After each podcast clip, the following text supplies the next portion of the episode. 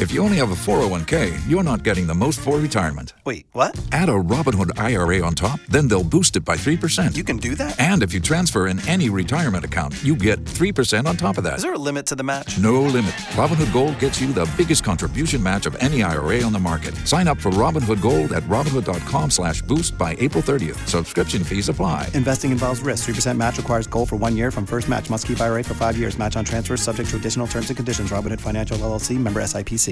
We were talking about an incident over at Mandarin High School yesterday. Uh, We sent you a push alert and brought this to you on air yesterday as uh, this security guard unfortunately was injured when a student apparently assaulted him and we spoke to parents. Students couldn't even leave class. They told us like we had to stay inside of our classes and everyone was just freaking out that student uh, describing the situation their parents saying that uh, actually the school handled it as, as well as they could. We have action news jax's logan macdonald live now telling us so what we know about this situation so far logan?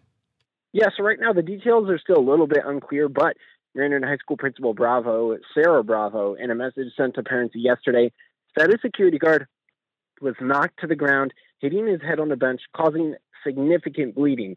And this is after that student punched that security guard yesterday, according to police. And we do know that the principal is taking this extremely seriously, saying that she plans to ask for the student's expulsion at this time. Now, we're still trying to identify who the student responsible is. That's one of the things still up in the air, as well as what exactly led up to this incident.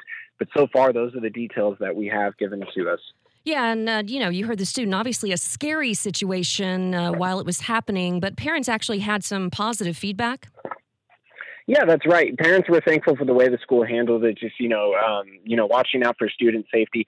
Some of the students talked a little bit about just some of the panic about not being able to leave the classrooms as it was happening, and just not knowing what was going on. Some students, you know, describing that it seemed like this security guard was suffering seizures after being hit before being taken to the hospital. But parents, just at the end of the day, grateful that their kids were kept safe and that the student uh, and that the school uh, reacted appropriately to you know an otherwise scary situation. Yeah, alerting them right away to what was going on. Thanks so much, Logan MacDonald, reporting live for us this morning with Action News Jax.